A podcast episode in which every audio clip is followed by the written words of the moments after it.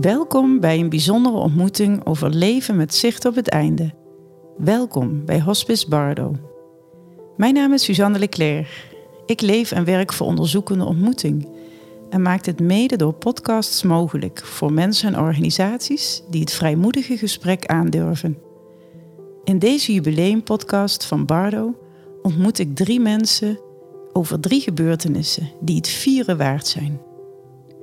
De eerste gebeurtenis is dat Hospice Bardo 20 jaar bestaat ten tijde dat we deze podcast opnemen.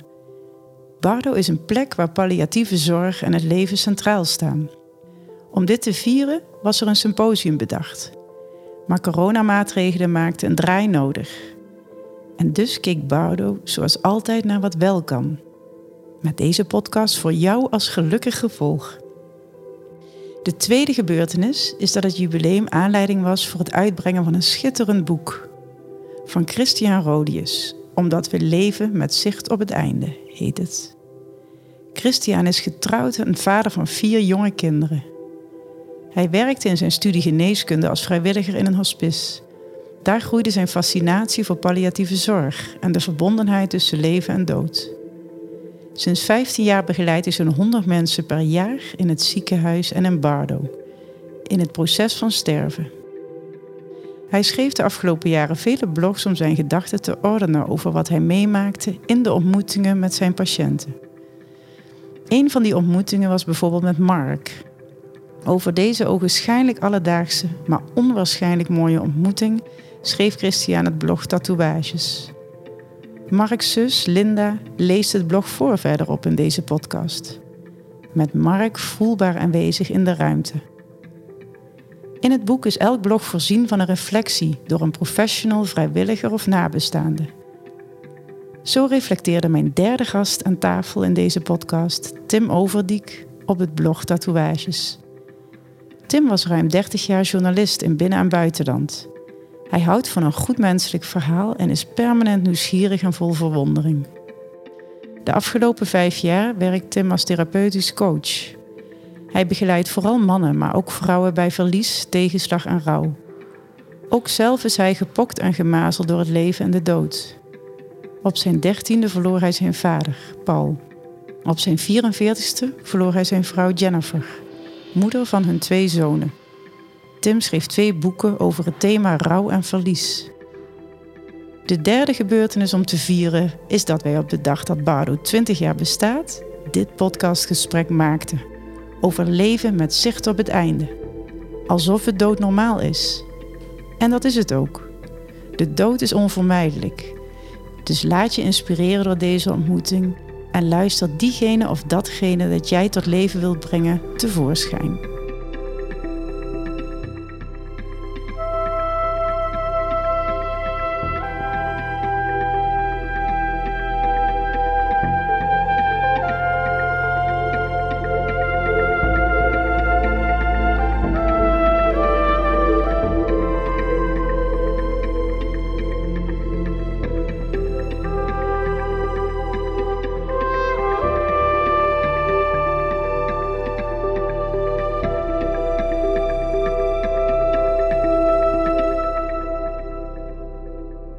Welkom Christian. Ja. Welkom Tim. Hi. Hi. Bij een bijzondere podcast op een middag dat we eigenlijk in een hele andere ruimte zouden hebben gezeten, hè Christian? Klopt. Ja, we zouden in de Meers hebben gezeten, in Hoofddorp, voor het uh, symposium Het Verhaal van Leven. Om te vieren dat Bardo uh, 20 jaar uh, bestaat. Ja, fantastisch. Gefeliciteerd ja, om dank. te beginnen. Dat is een hele mooie gelegenheid. En um, er zou ook iets gebeuren in dat symposium. En dat heb je gewoon mee hier naar de podcasttafel genomen. Vertel ja, klopt. Uh, nou, we, we, hebben in volle overtuiging hebben het, het uh, symposium het verhaal van leven genoemd. Uh, maar wel in de wetenschap dat we ook ehm, daar zouden zijn met een heleboel mensen die er niet zijn. En die we wel eh, wilden gedenken. Eh, en die we eigenlijk ook nou, een soort eerbetoon willen brengen. En op het symposium zou ik samen met de twee jonge dochters um, van Jarno, uh, zou ik de kaars aansteken. En Jarno is iemand die ook in het boek uh, uh, voorbij komt. waar we het zo meteen misschien nog over gaan hebben. Maar de gedachte is in ieder geval dat ik nu een kaars aansteek om de mensen die we, waar we het straks misschien over gaan hebben, ehm, ja, bij de podcast eh, willen betrekken. Ja, ze zijn erbij. Ze zijn erbij. Prachtig. Mooi. Mag, zal ik hem... eh, Steek ja? hem aan, ja, graag.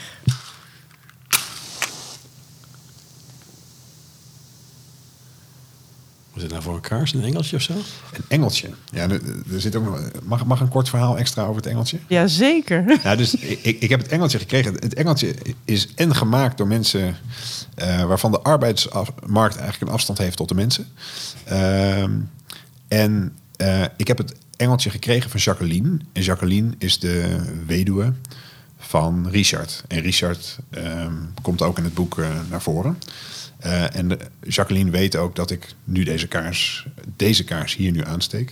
En het is precies een jaar geleden dat ehm, er toen ook in coronatijd eh, afscheid werd genomen van Richard. Dus Richard is overleden op 5 december. En op 10 december ehm, was het afscheid. Dus dat valt nu ehm, En Jacqueline weet dat we dat nu hier doen. Ja, wat mooi. Zo zijn we samen. Op deze vrijdagmiddag zouden we eigenlijk in de prachtige zaal van Theater de Meers hebben gezeten voor het Lustrum Symposium. Maar corona deed aanspraak op ons creatief vermogen. En toen we vorige week een nieuw plan moesten maken, gaf je aan, Christian, eigenlijk iets te willen geven aan alle nabestaanden van de mensen die afgelopen jaren in Bardo waren.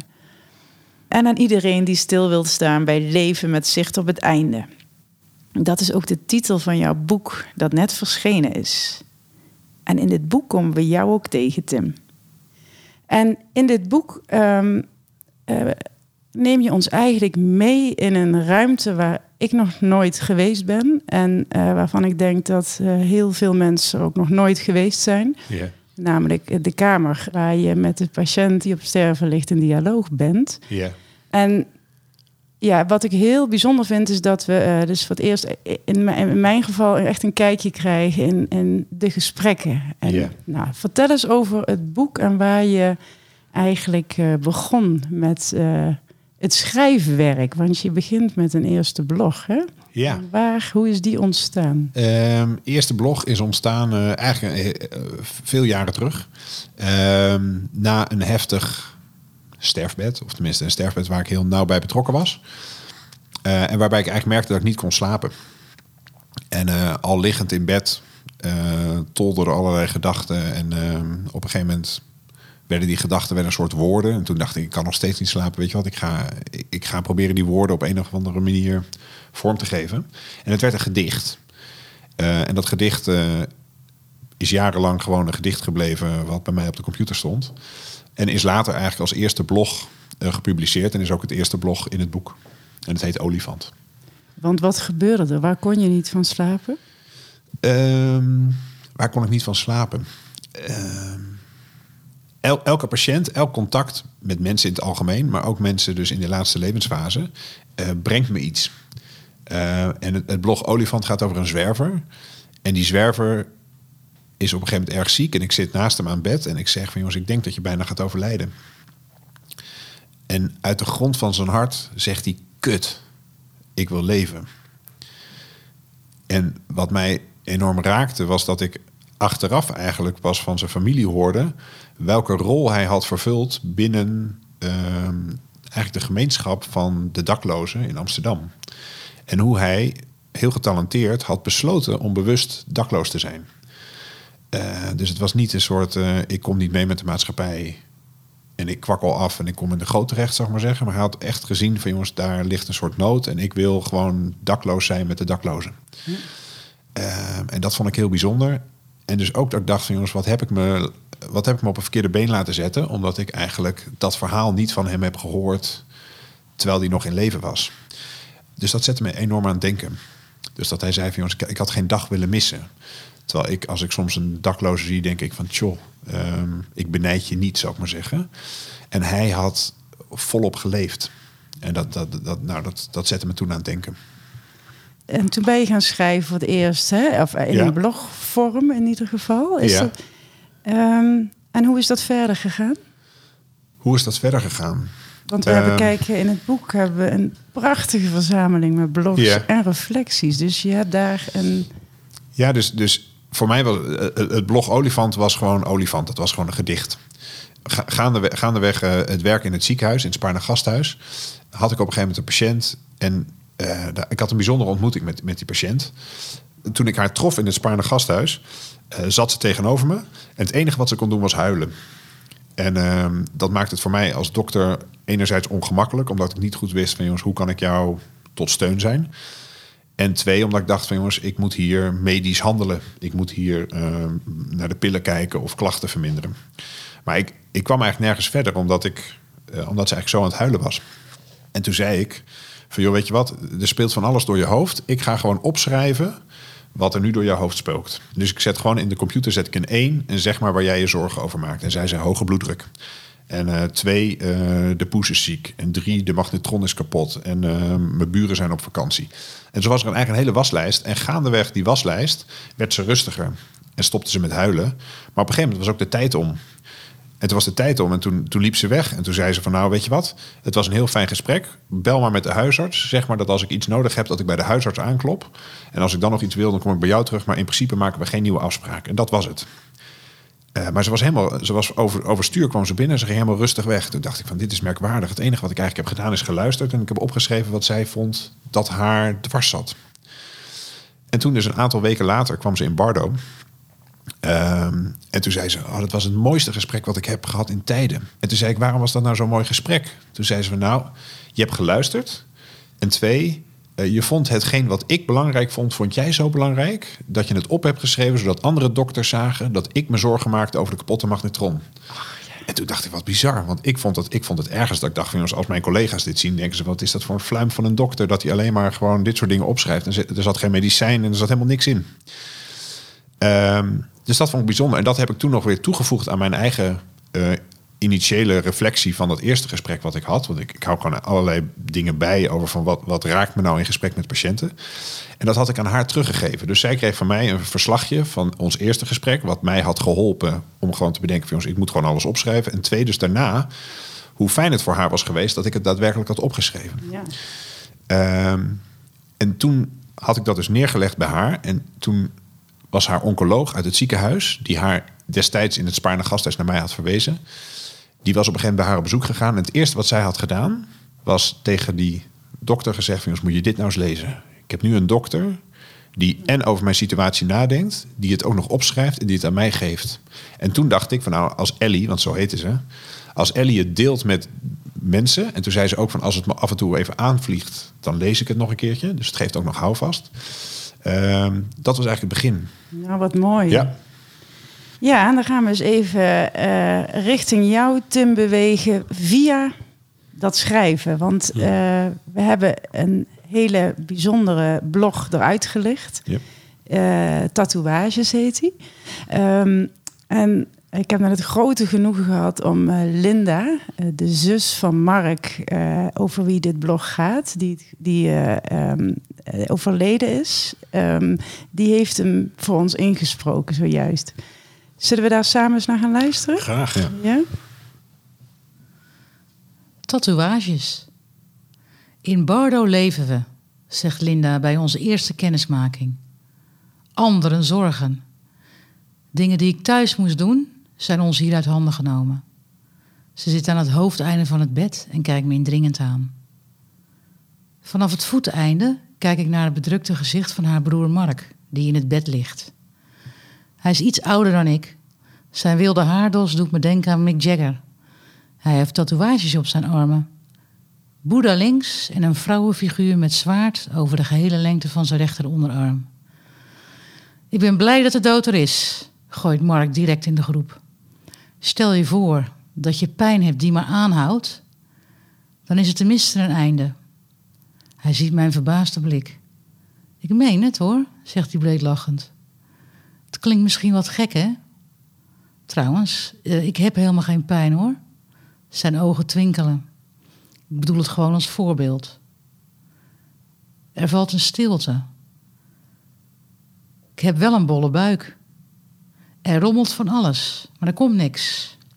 De twinkeling in zijn ogen is weer verdwenen. Wat gaan we daaraan doen? We spreken over mogelijkheden en trekken een plan. En direct ook twee alternatieve plannen voor het geval dat ons eerste plan niet brengt wat we beogen. En wat als dat allemaal niet lukt? Dat zien we dan wel. Eerst zijn wij aan zet, zeg ik. Goed punt. Fijn gesprek zo. Hij oogt inmiddels ontspannen. Wat maakt het nou zo'n fijn gesprek? Uh, het voelt als samen, zegt Mark. Een ontmoeting, vult Linda aan. En dan bedoel ik ontmoeting met een streepje ertussen. Ontmoeten. Niets moeten en toch wel keuzes hebben. En voor nu hebben we onze keuze gemaakt en gaan we kijken hoe dat uitpakt, rond ik af. Een paar dagen later zit ik weer aan Marks bed. Van de verpleegkundige begrijp ik dat de nefrodrain verstopt is. Gaat het goed met de stoelgang en nu dit weer? Hij schudt zijn hoofd. Eerder leidde de verstopte drain tot koorts en ging hij daarvoor naar het ziekenhuis. En nu, wil Mark weten. Weer lopen we scenario's langs. Ik zie het niet meer zitten om naar het ziekenhuis te gaan. Ik ben er te zwak voor. Niet veel later zijn een verpleegkundige en ik in de weer met een spuit om de verstopping te verhelpen. Marks gezicht staat gespannen. Wat ik me nog afvraag, zeg ik, in een poging om af te leiden. Wie staat er op je rechterarm getatoeëerd? Dat heeft te maken met uh, ninjutsu, een Oosterse vechtsport die ik beoefende, ligt Mark toe. En die twee woorden die onder Boeddha staan. De drain blijft onverminderd verstopt, ondanks onze goede intenties. Amor fati, dat zegt me niets. Ik doe een laatste poging om de verstopping te verhelpen. Omarm het lot, zegt Mark. We kijken elkaar aan. Ik druk nogmaals op de spuit. Nog steeds geen beweging. Ja, ja, roept Mark opeens uit. Hij voelt het eerder dan ik het zie. Maar opeens zit er urine in de slang. Tranen van ontlading biggelen over zijn wangen. Tja, tja. Ja. Tranen van ontlading biggelen over zijn wangen. Ja. Zegt dan zijn zus. Mooi. Daar zit eigenlijk alles in dan. Hè? Als je dat zo hoort. Dat lijkt zo'n medische handeling die even verricht moet worden door jou, Christian. Ja. Maar oh, hij kan zakken in zijn lijf wat een sterven is. Ja, mooi. Ja. Mooi. ja, ik vond het ook heel schitterend. Er zit in dit blog inderdaad zoveel dat ik graag eens wil beginnen. Tim, want je schreef een erg mooie reflectie op dit blog. En dat is eigenlijk, ehm, jij haalt daar een aantal dingen naar boven die ik ontzettend boeiend vind. En eh, zelfs in, bij eerste, tweede en derde lezing ook dacht van, goh ja, wat zit hier veel in. Om te beginnen zeg je, als mannencoach sluit ik deze markt postuum in mijn armen. Het type patiënt dat er niet omheen draait, zeg je. Zo, zo is dat. Ja, ja. En dat is eigenlijk, draaien mensen er altijd omheen? Vertel eens, wat, hoe zie jij dit? En wat trof je hier in dit verhaal van Mark? Nou, een, een, een man die, ja, die weet dat hij gaat sterven. En, en die eigenlijk niet zo heel veel woorden daaraan vuil wil maken. En voor wie echt iets moet gebeuren, dus werkelijk een doorbraak in, in die verstopping.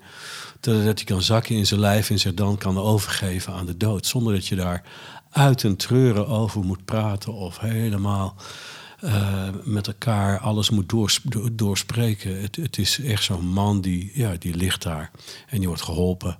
En die heeft op zijn lijf twee woorden getatoeëerd. Amor fati, omarm het lot. Ja, dit is wat het is. Eh, misschien nog lange tijd heeft gedacht van ja, ik ga niet hebben over de dood. Ik ga niet hebben over mijn dood. Eh, mannen die kunnen ongelooflijk goed ontkennen dat er dingen gebeuren omdat ze veel in hun hoofd zitten. Waar vrouwen, en zo'n compliment, veel makkelijker woorden kunnen geven aan het gevoel in hun lichaam. En zo'n man ligt daar dan, en jij als man, Christian, staat daar een beetje te helpen en te frunniken en te duwen. En je hebt het erover, wat staat er op dat lijf? Die tatoeage, ja, daarin komt... Ja, ik geef er nu woorden aan, dat zou ik eigenlijk helemaal niet moeten doen. Want het is het schouwspel wat zich ontvouwt. En ja, je hebt eigenlijk maar een half woord voldoende. En dan pats, we zijn er. Ja. En Ja. dan komen de tranen. En dan mag je dood. Eigenlijk, dat is dan heel plat waar het op neerkomt. Ja. Op een mooie manier, een dierbare, mooie, mannelijke manier. Ja, daar, daar buig ik voor, voor zo'n man. ja. Maar ja, dat is een klus. Maar ja. En waar Christian zeg maar ehm, het sterven begeleidt. Mhm. Is het jou overkomen twee keer in je leven? Ja, en op een manier zoals dat niet bij Bardo gaat. Nee. Soms ben ik een beetje... Maar Christian heeft me een keer rondgeleid in, in Bardo... en dan kijk je toch met, met heel veel eerbied en respect... naar wat er in al die kamers aan, aan de gang is... met mensen om hem heen, in die stilte waarin ook zoveel gezegd wordt. Zo'n olifant die door de porseleinkast gaat... in dat gedicht wat je in het begin van het boek beschrijft.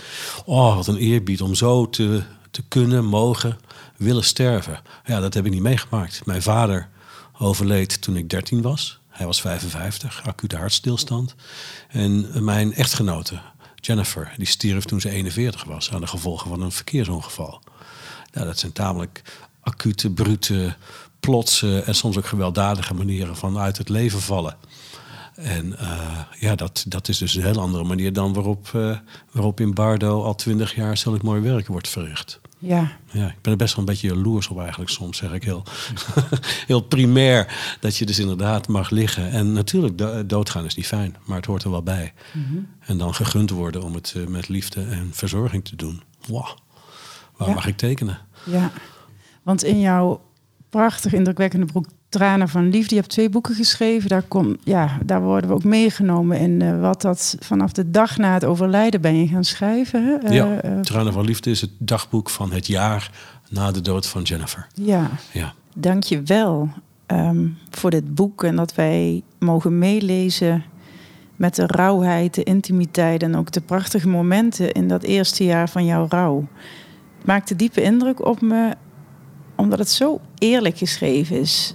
En ik realiseerde me ook dat, ja, dat ik hiermee een indruk kan krijgen in een thema dat we zo vaak bedekken in onze cultuur. En wat doe jij nou voor anderen om dat gesprek op gang te krijgen of die deken van dat gevoelige onderwerp af te krijgen. Nou, niet veel anders dan wat Christian doet. Luisteren. Eh, soms een vraag stellen. Of soms iemand uitnodigen om eens eh, verder te gaan. Vaak gebeurt het dat iemand iets, iets vertelt en dan er makkelijk overheen gaat. En dan zeg ik, wacht even, wat, wat, wat je net zei, vertel, vertel daar eens over. Het is net zo'n tussenzinnetje waarin dat even dat luikje open gaat. Ehm, en ik van, wacht even, dat is een luikje. En daarin zit iets verborgen. En eh, voor veel cliënten, en voor mannen met name, maar vrouwen soms ook, die kunnen daar dan overheen praten. En dan voel ik, want ik werk vanuit verbinding, niet vanuit, vanuit het hoofd, maar ik probeer me te verbinden met, met cliënten. Probeer ik net even aansluiting te vinden bij wat er dan aan een soort vibratie of een trilling in het lichaam gebeurt bij de ander. En dat is gewoon heel goed het lijf lezen. En dan denk ik van, wacht even, er gebeurt iets. En soms denk ik van, nou, verzin ik dat nou? Ik zeg, nee, ik voel het wel. Volgens mij gebeurde er wat. En dan voelt iemand zich een beetje betrapt. Maar dan voelt zich wel veilig genoeg om daar dan op in te gaan. En dan kan het angst zijn, dan kan het eh, verdriet zijn, dan kan het boosheid zijn. Een emotie die vaak met, met de dood of met het sterven of met het verlies van een geliefde te maken heeft. Iets waar ze eigenlijk heel erg mee worstelen. En waar ze dan nou ja, binnen de veiligheid en de, de vertrouwelijkheid van mijn praktijkruimte openlijk over kunnen praten. Zonder dat er een oordeel komt. Zonder dat ze bang hoeven zijn dat ik er iets van vind. Ik vind er helemaal niks van. Ja, Doe er niet toe. Vertel maar. Alles is welkom. ja, Ja, dus ik, ik, ik merk, eh, het, eh, ik, ik beschouw de patiënt als leermeester. Eh, dus dat, dat komt ook in het boek naar voren. Maar in een van de contacten met de patiënt, die zei van, joh, eigenlijk zijn er maar twee principes die je nodig hebt voor een goed gesprek. De een is oprechte nieuwsgierigheid. Eh, gewoon heb je echt interesse in wat ik te vertellen heb. En eh, die ander is, eh, wat jij natuurlijk ook zegt, luisteren zonder oordeel. Dus ongeacht wat ik, ehm, wat, wat voor geks ik zeg, hè, of ik nou bang ben voor de dood of niet bang ben voor de dood, of het eigenlijk wel fijn vind. Hè. Mark, Mark doet eigenlijk natuurlijk eh, ook een, een wat gekke, gekke uitspraak, of in ieder geval een uitspraak die ik zelf even niet helemaal eh, snapte. Dat hij gewoon zegt, ik ben blij dat de dood er is als ik in, op dat moment in het gesprek zei van, nou, maar het is, het is wel gek dat de dood er is of zo, hè? maar zo'n opmerking mag er dus gewoon zijn. En dat Ja. is. ehm, en, ik heb ooit, ooit een mooie uitspraak gehoord. Dus eigenlijk, eigenlijk wat ik dan doe en wat, wat ik jou ook hoor vertellen dat je doet, is eigenlijk iemand tevoorschijn luisteren. Eh, dus op het moment dat je eigenlijk iets hoort waarbij je denkt jongens, hier zit iets, maar ik weet niet precies wat. En de persoon in kwestie weet soms ook niet precies wat hij denkt of voelt. Dat het, dat het een aanzet kan zijn om eh, er wel iets mee te doen. Ja. We gaan er even naar kijken, zeg ik dan. Ja. Wat je daar zegt. Ik heb geen idee wat je bedoelt, maar we gaan er gewoon even naar kijken. En dan ontvouwt zich een, een veld Ja. Hè, bij jou aan het bed, bij mij in de praktijkruimte. Waarin, wat, ja, waarin de, zeg maar, de dingen gebeuren eh, zonder zweverig te willen klinken. Maar dan, dan gaat er iets gebeuren. Dan gaat Ja. de energie stromen. En of dan de overledene erbij komt. Of dat het verlies erbij komt. Of dat ik gewoon getuige ben van wat er bij de ander speelt. Ja. Nou, dat is prachtig wat er dan gebeurt. Hoef je, dan hoef je bijna niks te doen. Nee, het doet me denken aan de ontmoetingen die ik arrangeer voor teams en voor nieuwsgierige geesten die lid zijn van mijn platform. Eh, daar zoeken we fundamentele vraagstukken. Die kunnen eigenlijk over alles gaan, over alles waar je het antwoord niet online of in een boek kan vinden. Bijvoorbeeld over de vraag hoe geven we onze aarde door? Hoe komen we voorbij polarisatie? En daar ben ik ook voortdurend aan het kijken waar die lijkjes zitten bij mensen. Wij zetten daar ook kunst voor in, onder andere. Ehm, maar wat ik mij afvraag als mensen bij jou komen, dan is er echt sprake van urgentie. Eh, het verwerken van verlies. Klopt dat? Ja, dan lopen ze vast. Ja. Dan komen ze er niet meer uit. Dus dan zien ze het niet meer zitten. Wordt het ooit nog beter? Nee, vast niet, denken ze dan. In die overtuiging komen ze vaak bij mij. Ik, ik, ik zit op de bank of ik kom mijn bed niet meer uit. En ik weet het niet meer. En ik kan niet meer verder leven zonder omdat mijn geliefde is overleden. Of, of er hebben zich allerlei dingen voltrokken. Er zijn allerlei dingen gebeurd waardoor het echt heel erg lastig is. Vaak in gevallen van suïcide. Ehm, ja, dat zijn heel veel vragen. En dan is het gewoon te veel. Nou, gaan we eens even luisteren naar je verhaal. Wat is er gebeurd? En hoe voelt het? Waar kom je vandaan? Hoe is het met je gezin vroeger gegaan? En dan zie je vaak patronen ook aan het licht komen... die de cliënt vaak zelf niet in de gaten heeft. Dat hij of zij op een bepaalde manier met dat verdriet, met die tegenslag... met die rouw, eh, met die shit omgaat. Ehm, alleen werkt het dan niet meer. Nee.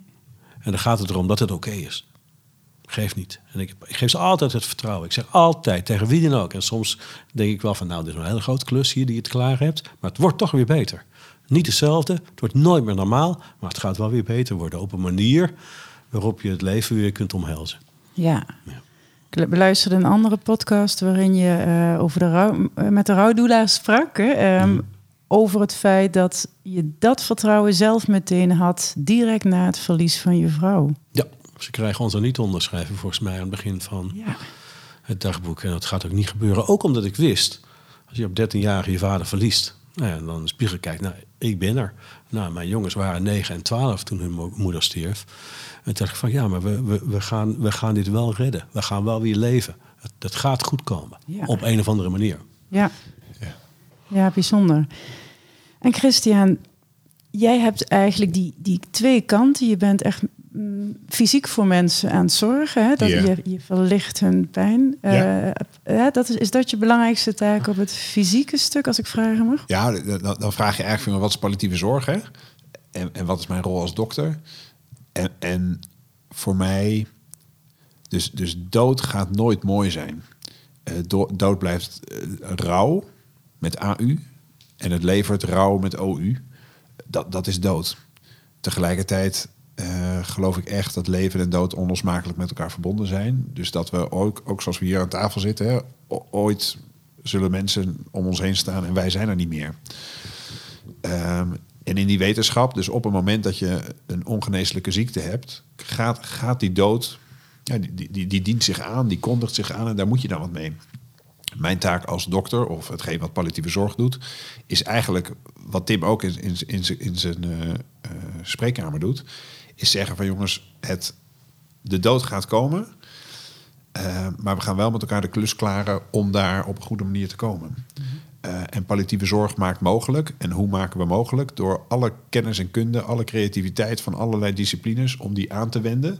Om inderdaad pijn te verlichten, of misselijkheid te verhelpen, of eh, onrust op wat voor een andere manier eh, weg te halen. Zodat het mogelijk wordt om dat laatste stukje leven met zoveel mogelijk kwaliteit en zoveel mogelijk in verbondenheid met anderen te leven. Dat is uiteindelijk wat we doen. En daar maken we dus gebruik van enerzijds eh, pillen en kennis over receptoren en dat soort dingen.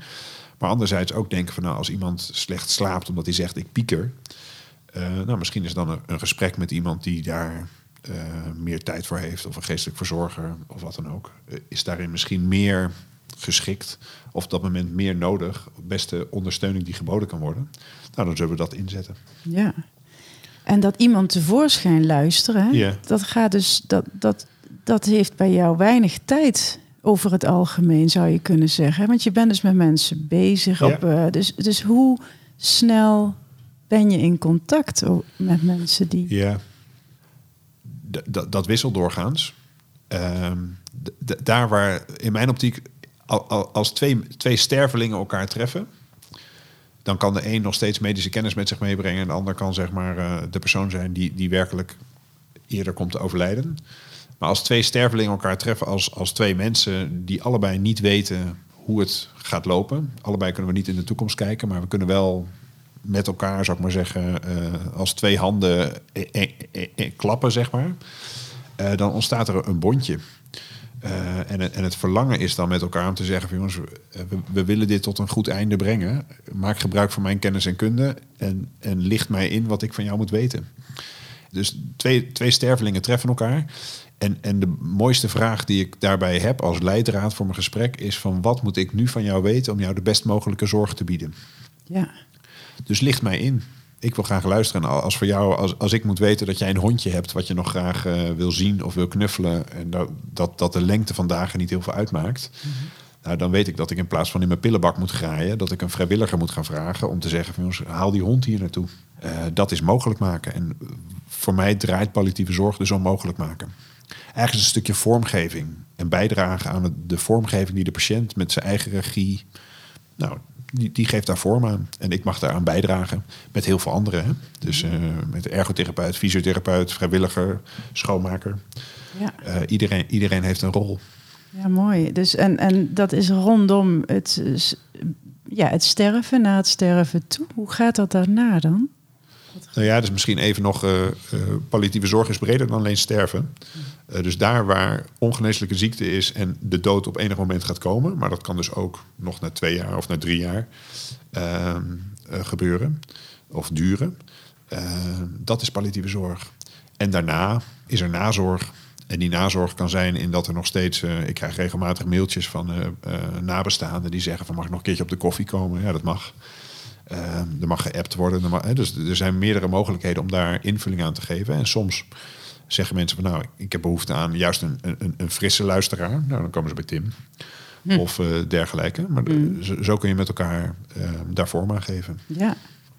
Nu was Linda net eh, hier en die vroeg zich af, die, die zei ik zou het zo mooi vinden als deze podcast straks beluisterd kan worden door de mensen die nu in Bardo zijn. Ja.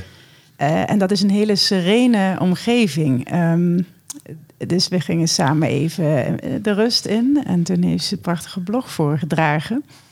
Die serene omgeving, hè, is dat iets wat eh, ehm, belangrijk is ook voor de manier waarop je elkaar ontmoet? Eh, ik denk het wel. Het is een beetje.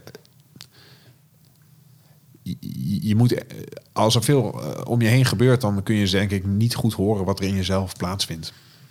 Dus daar waar je ruimte ervaart om werkelijk te luisteren, omdat je andere geluiden niet hoort, hoor je misschien andere dingen. Klinkt weer misschien zweverig, maar ik geloof wel dat het zo. Oh, ik eh, begrijp precies wat je ja. bedoelt. Ja. In mijn praktijk denk ik van, nou, nu ga ik eens even stil zijn. ja. En dan gaat de cliënt me aankijken.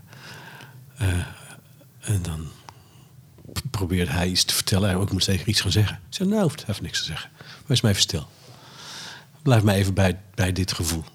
Ja. dan gaan we elkaar een beetje aankijken. En dan in die stilte gebeurt vaak... Ja, dat, dat laat zich niet zo makkelijk vangen in woorden. Maar er gebeurt er heel veel. En of het dan de sereniteit is van de plek als Bardo... waar je inderdaad niet met een muziekkorps door de gangen moet gaan lopen natuurlijk... als er mensen in de laatste uren zijn.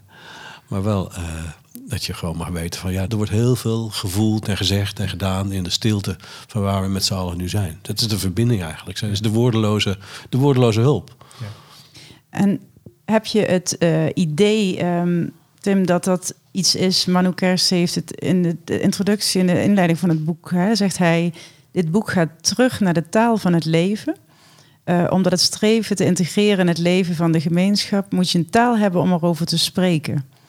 Stilte is ook een soort taal hè, die wij niet zo gewoon zijn eigenlijk. Hè. Als je, ehm, jullie wel, maar heel veel ja. van ons niet. De, de, de taal van het lichaam is veel belangrijker. Ja, vertel eens. de woorden zijn vaak een versluiering van wat je werkelijk probeert duidelijk te maken. Ik, kijk, ik, ik, zie, ik leer veel meer van mijn cliënten tegenover me door Ja, één, met te verbinden, maar ook gewoon te kijken. Wat gebeurt er? Hoe kijkt iemand? Waarom kijkt hij of zij naar links? Eh, waarom zit er voortdurend dat handje op die knie? Waarom eh, zit iemand zo gespannen? Waarom gaat iemand voorover zitten? Dus ga nou eens even lekker rusten. Ga eens even voelen in je, in je lijf. En als het nodig is, kom ik erbij staan. En dan leg ik mijn handen op de schouders. Of vraag ik iemand om te gaan staan. En dan kom ik erachter staan. En dan doe ik niks. Dan raak ik ze niet aan. Maar dan gebeurt er in het lichaamswerk veel meer. Ik heb een keer een man gehad die zei: ik ga, eh, die wilde per se niet huilen. En die verdacht mij ervan dat ik hem aan het huilen probeerde te maken. Wat niet zo was. Want dat is eigenlijk heel makkelijk. Hè? Iemand aan het huilen maken.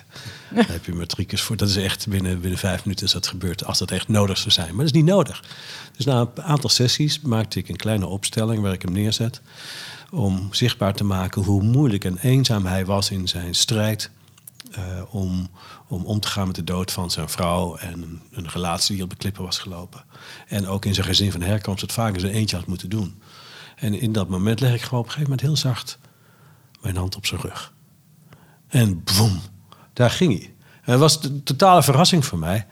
En eh, nou ja, daar kwam de ontspanning en toen kwamen de emoties. En, en toen sprak het lichaam eigenlijk wat hij zo moeilijk vond. Om in eenzaamheid alles te moeten oplossen. Ja, Ja. bijzonder. Dus eigenlijk ja, ook een soort luikje hè, wat je Mhm. dan aanraakt. En het is ook even zoeken. Dus begrijp ik ook voor jou hè, hoe je dat, Zeker. waar, waar je binnen eh, kan. Zeker met mannen, die zijn er een meester in om een masker op te zetten. Ja, Je hebt ja. altijd geen idee wie er tegenover je zit. Dus dat vraagt om geduld En wat, en, eh, en eerbied. Ja, snap ik. En dan denk ik toch ook, je schrijft het ergens heel mooi, Tim. Eh, dankzij, je hebt beweging die dankzij de dood kan ontstaan en zaken die ondanks de dood gebeuren. Hè? Dit is wel zo'n dankzij, hè? kan ik me voorstellen. Mhm. Ja, als het, nou ja, maar de dood hoort erbij. ja, De dood en het leven zijn, eh, zijn twee vrienden. En zijn hartstikke welkom in mijn praktijkruimte. En dan meer, meer dan ooit bij jou, bij Bardo, Christian. Ja, als je wie de dood ontkent, ontkent het leven. ja, As simpel als dat. ja. Heb jij een voorbeeld, Christian, waarin er levendig gestorven werd? Nou, dus, dus in, in het boek wordt, wordt bijvoorbeeld gesproken over eh, Wim. En ik, ik word, Wim heb ik dus één keer, één keer getroffen en zijn familie heb ik ook maar één keer gezien. Dus ik word op een gegeven moment gebeld door de, door, door, door de arts en die zegt, eh, de behandelende arts, en die zegt, ja, het gaat niet goed. En eh, nou, veel vragen. Moet, eh, welke behandeling moeten we nu nog, nog voortzetten? Of wat is nou zinvol? En ik, ik, ga, ik ga op die kamer en ik, ik ben bij Wim. En ik denk eigenlijk dat Wim me niet hoort. Of eigenlijk dat hij weer in slaap is gevallen. En op een gegeven moment zeg ik tegen de familie van... nou, ik denk, ik denk dat het, het leven snel ten einde komt. En tot mijn grote verbazing schudt Wim bevestigend zijn hoofd. Zo van, ja, nee, dat, dat is zo. Waarop ik eigenlijk nog een heel kort gesprek heb met Wim. En waar hij eigenlijk bevestigt van... jongens, ik weet dat het einde nadert. En dat is goed. En dat was voor de familie, was dat, dat eigenlijk dat teken van leven wat hij dan nog geeft, was voor hen de bevestiging van nou, dat betekent dus ook dat we, dat helpt ons in het maken van de keuzes van wat we nog wel en niet moeten doen. Uh, dus dat vind ik een voorbeeld waarbij eigenlijk nog heel levendig wordt gestorven, omdat we dan met elkaar zeggen van jongens, wat is wijsheid? Hoe gaan we dat doen? En dat daarmee ook uh, een stukje ruimte wordt geschapen voor de familie om rust te hebben voor het overlijden. Ja. Of naar het overlijden toe. Nou, en dat soort. Dus uh, het, het met elkaar kunnen spreken over het feit dat de dood gaat komen en hoe gaan we dan daar naartoe leven. En als een patiënt daar zelf nog een stem in kan hebben, dat is nou bij uitstek, wat mij betreft, levendig sterven. Ja, mooi, dankjewel. Ja, terwijl, terwijl toch ook, ja, iedereen doet het op zijn eigen manier. Zeker. Jullie scheppen daar de voorwaarden en de kaders en de mogelijkheden, zodat de, de, de, de stervende zijn of haar regie Ja. kan houden of op zijn of haar manier die regie kan loslaten. Ja. En dit, dit, dit, er, er bestaat ook niet één antwoord op hoe zou je het beste mogen sterven. Nee. Dat is ook het mooie van dit, van dit boekje. En dit lees je ook niet van voor naar achter op een avond. Nee, wat ik de afgelopen tijd heb gedaan met dit boekje... is af en toe gewoon even gewoon een willekeurige pagina openslaan... en pas dan mijn vinger ergens op een pagina leggen. En dan zit er een mooie wijsheid in over de manier... waarop je kunt en mag en zou Ja. willen sterven. Ja. En, en, en een dag later kan het weer een hele andere wijsheid zijn. Het is zo persoonsgebonden. Eh, dat- ja, het is allemaal pareltjes ook in dit boek over... oh ja, zo kan het ook. Oh ja, dat is ook wel mooi. Ja. Oh ja, ja, nou, zo liever niet. En goh, het, dat vind ik zo prachtig. Ja, over de manier waarop je wilt sterven. En eigenlijk ook over de manier waarop je wilt leven dan. Hè? Want door het lezen van dit boek realiseerde ik me... ehm, hoeveel dit denken over de dood helpt om betekenisvol in het leven te staan. In mijn eh, tienerjaren had ik zowel aan mijn moeders kant als aan, aan mijn vaders kant te maken met ernstige ziekte. En mijn vader kreeg toen ik 14 was het bericht dat hij een eh, operatie moest ondergaan in verband met uitzaaiingen die, vermoedelijk, eh, die hij vermoedelijk niet zou overleven. Het is eh, wonderwel en godzijdank goed gegaan. Ehm, maar ik denk dat ik door deze jonge ervaringen met bijna dood in mijn na- nabije omgeving een stuk bewuster ben gaan leven. En daardoor heb ik denk van jongs af aan ook geweten dat het bijvoorbeeld het werk dat ik doe betekenisvol moet zijn voor mensen, voor anderen. En ik denk dan ook, wat kunnen we toch veel leren van die verhalen over de dood, over wat we nu doen en de keuzes die we maken. Ja, het is geweldig vervelend dat we doodgaan. Komt slecht uit vaak, maar het is wel geweldig als je dat wel op een, wat je dan een levendige manier, vol in het leven ook, die, ogen, die dood in de ogen kunt kijken. Niet Ja. tijdens het sterven, maar nu al. Hier Ja. op deze vrijdagmiddag dat we hier over de dood praten. Het gaat over, over jouw dood, over jouw dood, over mijn dood, over onze dood, over de dood van de mensen die op dit moment aan het luisteren zijn. Geef jezelf maar even 10 seconden nu. Denk na over je eigen dood. Nou, daarmee verwelkom je op een levendige manier dat sterven wat een keer op een of andere manier gaat komen. Ja, ja. En zijn wij dan. Z- eh, Ik heb altijd het idee dat wij wat armoede, rituele armoede hebben in onze cultuur. maar ik Je trekt er een vies gezicht bij. Nou, het is meer dat ik denk, oh, het kan ook zo anders, omdat je hebt natuurlijk culturen waar de dood veel meer in het leven eh, geïntegreerd is en waar er ook veel meer rituelen voorhanden zijn om mensen te helpen aan taal eh, of aan samen zijn. Ehm, we hebben, eh, hè, de kerk is niet meer zo, eh, eh, zo stevig aanwezig in de levens van veel mensen. En hoe zit dat met die rituelen? Wat maak jij mee, Christian? En ehm, hoe mens, eh, of reiken jullie rituelen aan bijvoorbeeld? Zeker. Dus het, het zal je verbazen hoeveel mensen eigenlijk niks met de kerk hebben, zou ik maar zeggen. Zoals jij dat nu net zo noemt. En tegelijkertijd nog dolgraag een hostie willen hebben als laatste sacrament der zieken. Oh ja. En bij wijze van spreken, wij hebben helemaal geen contact meer mee. Maar als je het onze vader bidt, dan prevelen ze rustig mee. Maar ik, ik herinner me ook, ehm, eh, dus dat, dat is echt ook weer een pleidooi voor geestelijk verzorging, zou ik maar zeggen. Eh, niet omdat dat bij een denominatie moet horen of, of een bepaalde stroming moet vertegenwoordigen. Maar wel omdat het iets aanreikt wat op een hele andere manier werkt. Dus we op een gegeven moment hadden we een, een, een jonge man die bij ons in Bardo was. En tegen alle verwachtingen in knapte die op. Dus hij ging op een gegeven moment weer naar huis. Wel wetende dat zijn ziekte nog steeds een ziekte was. Dus ja, die nam hij eigenlijk ook mee. En dat voelde als een zwaard van Damocles voor hem. En wat, we, wat hij doet toen met de geestelijk verzorger van Bardo, Jan Bergvens heeft hij gedaan, heeft hij ehm, een steen begraven. En die steen heeft hij begraven in de tuin. En dat was als teken van jongens, ja, ik ben ziek, maar de tijd die ik nog buiten Bardo door ga brengen, ga ik wel leven. Dus ik ga mijn ziekte niet laten verhinderen dat ik leef. En dat symboliseerde de steen. Wauw, Prachtig. Ja. wauw. Ja, mooi. Ja. En zo zijn er eigenlijk wel heel veel rituelen of manieren waarop we dingen bespreekbaar kunnen maken die met woorden niet altijd goed bespreekbaar zijn. Ja, prachtig. Daar zit de creatieve kant van de palliatieve zorg. Eh, dus laatst hadden we iemand die hield ontzettend van opera. Je kunt natuurlijk gaan praten over van jongens, eh, hoe kijk je tegen de dood aan? Maar eh, dus de suggestie kwam ook wederom van de, de geestelijke verzorger van jongens, zouden we aan die man met, met die man een gesprek kunnen voeren van jongens, met welke personage in welke opera identificeer je je op dit moment? Dan krijg je een heel ander type gesprek, waardoor nou, dingen loskomen misschien of niet. Eh, maar, maar dat er op die manier eh, nou, gekeken kan worden van wat past bij jou om op een bepaalde manier afscheid te nemen. Ja. Als ik dit hoor, denk ik ook zo, maar dan heb ik steeds eh, met jullie beide boeken ook, of eh, Wat kunnen we hier veel aan hebben? Hè? Ook dit horen en weten. En ik zat, ik denk, zes, zeven jaar geleden ontmoeten we elkaar voor het eerst, Christian. En toen had Bardo een, een dialoog georganiseerd over de ehm, toekomst van Bardo. Ja. En toen heb je ook, eh, toen was jij al bezig met schrijven, werd je uitgenodigd om met ons te delen Ja. ehm, wat de opgave was.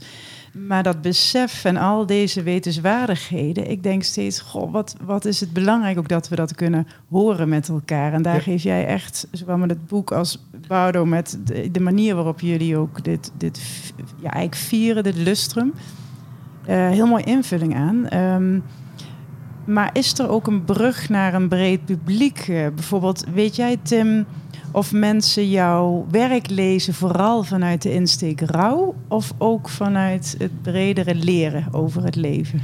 Nou, het boek Tranen van Liefde is heel duidelijk een rouwdagboek. Ehm, maar wel voor een breed publiek. Ik heb veel reacties ook gekregen van mensen. Ik schreef het eigenlijk vooral voor mannen, omdat er zo weinig rouwliteratuur eh, op de markt was voor, voor mannen. Maar dan krijg ik toch ook eh, reacties van, van vrouwen, van oudere vrouwen die dan mij laten weten van... oh, wacht even, nu weet ik hoe mijn vader eh 30 jaar geleden... met de dood van onze moeder om is gegaan. Of hele kleine scènes uit het boek waarin we verdrietig zijn... of keihard kunnen lachen om een heel absurdistisch verdrietige situatie. Want dat hoort er ook bij in de rouw. Vooral kunnen lachen, humor. Ehm, dat ze net even een scène op hun manier herkenbaar maken voor hun eigen situatie. Ja. Iedereen heeft zijn eigen rouwpad af te leggen. En iedereen moet het op zijn eigen manier en op zijn of haar eigen tempo doen. Er is echt, dat, is, dat geldt voor, voor de mensen bij Bardo. Het, het sluit aan op de behoeften van het individu. En dat is leidend. Wat is je behoefte? Dat doe ik met cliënten ook. Ik zeg, oké, wat heb je nodig? Ja. En dan verzin ik wel iets creatiefs. Of iets passend, of iets moois, of iets sereen, of iets grappigs, of iets onverwachts. Waardoor mensen op een andere manier tegen die zwarte muur aan gaan kijken. Waarin er toch wat, wat kleur en licht is. En dat zal bij Bardo niet anders zijn. De individuele behoefte van een mens. En als je dat kunt vangen op een manier zoals ik dat heb gedaan in mijn dagboek. Ja, dan kan dat aanspreken op heel veel verschillende manieren. Ja. Dus een individueel pad kan heel universeel worden, worden, worden ingevuld. Ja. En misschien ook nog wel goed om te zeggen dat, dat soms kun je spreken zonder er woorden voor te gebruiken. Eh, dus ik weet op een gegeven moment ook nog wel een meneer waar, iedereen van zei, van, die kwam bij ons en, en, hij werd overgedragen vanuit het ziekenhuis van jongens, je kan eigenlijk niet met hem praten over de dood. Eh, het gaat altijd over revalideren. Dus hij kwam naar ons om te revalideren Richting einde. Richting het einde. Maar hij wilde nog graag naar huis. Maar hij, hij wilde dolgraag. Dat, dat was zijn ding. En, en de gedachte dat hij niet thuis zou komen of dat hij dood zou gaan, dat was eigenlijk niet bespreekbaar. En ehm, op een gaandeweg, eh, aanvankelijk krabbelde hij nog een beetje op, maar hij ging wel duidelijk op een gegeven moment achteruit. En toen had ik met hem een gesprek. En toen zei ik van joh, ehm, ik weet dat bepaalde dingen, dat we daar niet over hebben. Maar er zit wel een rek aan wat een mens kan. Toen zei hij, ja, er zit een rek aan wat een mens kan. Toen zei ik van, ja, maar dat betekent, dat betekent dus ook iets. Toen zei hij, eh, ja, dat weet ik. Toen zei ik, wil je erover praten dat, dat er een einde aan de rek is? Nee, daar willen we het niet over hebben. En toen zei ik met een knipoog zo van, joh, maar, maar, maar je weet wel dat het einde er is. Ja, natuurlijk weet ik dat, maar we gaan het er niet over hebben. Nou, prima. Dus dat, dat is dan ons gesprek Ja. over het feit van, jongens, er komt een einde aan. Maar dat, hoeft, dat heeft dus geen invulling nodig, omdat dat dus op dat moment we wel. niet... Ja, Dat weten we wel. Dat hoeven we dus niet te benoemen. Nou, dus dat, dat, dat geeft heel veel eh, lucht. Dat je dat op die manier... Dus soms kun je praten over het feit dat je er niet over praat. En wa- wat, wat nu in de maatschappij leuk gaande is... Gisteren, eh, dus we zitten hier op 10 december. Gisteren is een rapport uitgekomen van de eh, Raad van Volksgezondheid en Samenleving. Die eigenlijk met elkaar nadenkt van... hoe geven we nou sterven weer een stem in de maatschappij? Ja. En moeten we daar andere woorden voor vinden of moeten we gewoon het gesprek voeren? Eh, dus ik, ik denk dat er wel behoefte aan is om met elkaar dat gesprek te voeren. Maar met name denk ik dan voor ons, als we geïnteresseerd zijn in elkaar en er eens af en toe bij stilstaan en elkaar nog eens bevragen. Of eh, gewoon zeggen van joh, corona levert ons ook vragen op. Dus hoe gaan we daarmee om? Nou, als, als we dat met elkaar, eh, zonder dat we elkaar eh, in, in een hoekje duwen, met elkaar over kunnen praten, denk ik dat dat heel veel lucht geeft. Ja, ik denk het ook. En jullie doen het. We duren het hier. We zijn het aan het doen. Hartstikke mooi. Zijn er dingen, Christian, die jij gezegd wil hebben... omdat je het belangrijk vindt om 20 jaar Bardo te vieren? Of Nou, het, het feit dat we hier woorden kunnen geven aan ehm, een thema wat doorgaans niet heel veel woorden krijgt, is het vieren van Bardo. En ehm, dus volgens mij hoeft daar niet heel veel meer over gezegd te worden. Nee. Nee. En waar kunnen we dit prachtige boek krijgen? Ehm, als grootboekliefhebber zeg ik altijd bij je lokale boekhandel. Eh, maar het kan ook op digitale platforms. Maar het is gewoon eh, verkrijgbaar. Prachtig. En Tim, wat wil jij zeggen tegen de mannen en vrouwen die rouw mee hebben gemaakt of die het gaan meemaken? Laat het maar gebeuren. Laat het maar gebeuren. Vertrouw er maar op dat het goed komt. Ja, laat het maar gebeuren. Je weet niet, je kunt je er niet op voorbereiden. Er is geen handleiding voor. Ik, ik heb ook geen A4'tje met dingen die je moet doen. Anders dan dat je het mag verwelkomen. Het hoort erbij. En, het is, eh, en dan ben ik altijd weer heel ondiplomatiek. Het is kut. Ongelooflijk kut. En als je denkt dat het niet erger dan, dan kan het soms nog erger. Het is geen fijne, fijn pad wat je aflegt. Maar je hebt het wel te doen. Doe je het niet, kom je het op, op, op, op over 10, 40 jaar weer tegen. Dus ga aan. Verwelkom het. Want de dood staat ook te wachten ergens op je. Dus, eh, Mm. Dankjewel, dank jullie wel. We gaan het hierbij laten. Eh, Er is veel meer te vertellen en te delen. En ik hoop ergens gewoon dat wij die dialoog gaan eh, vervolgen. Maar dit is Ja. zo'n prachtige, nou niet eens een start, een volgende stap naar het boek en het lustrum. Dank jullie wel Ja. dat jullie hier zijn. Ja, fijn hier te mogen zijn. graag gedaan. Dank. Dankjewel.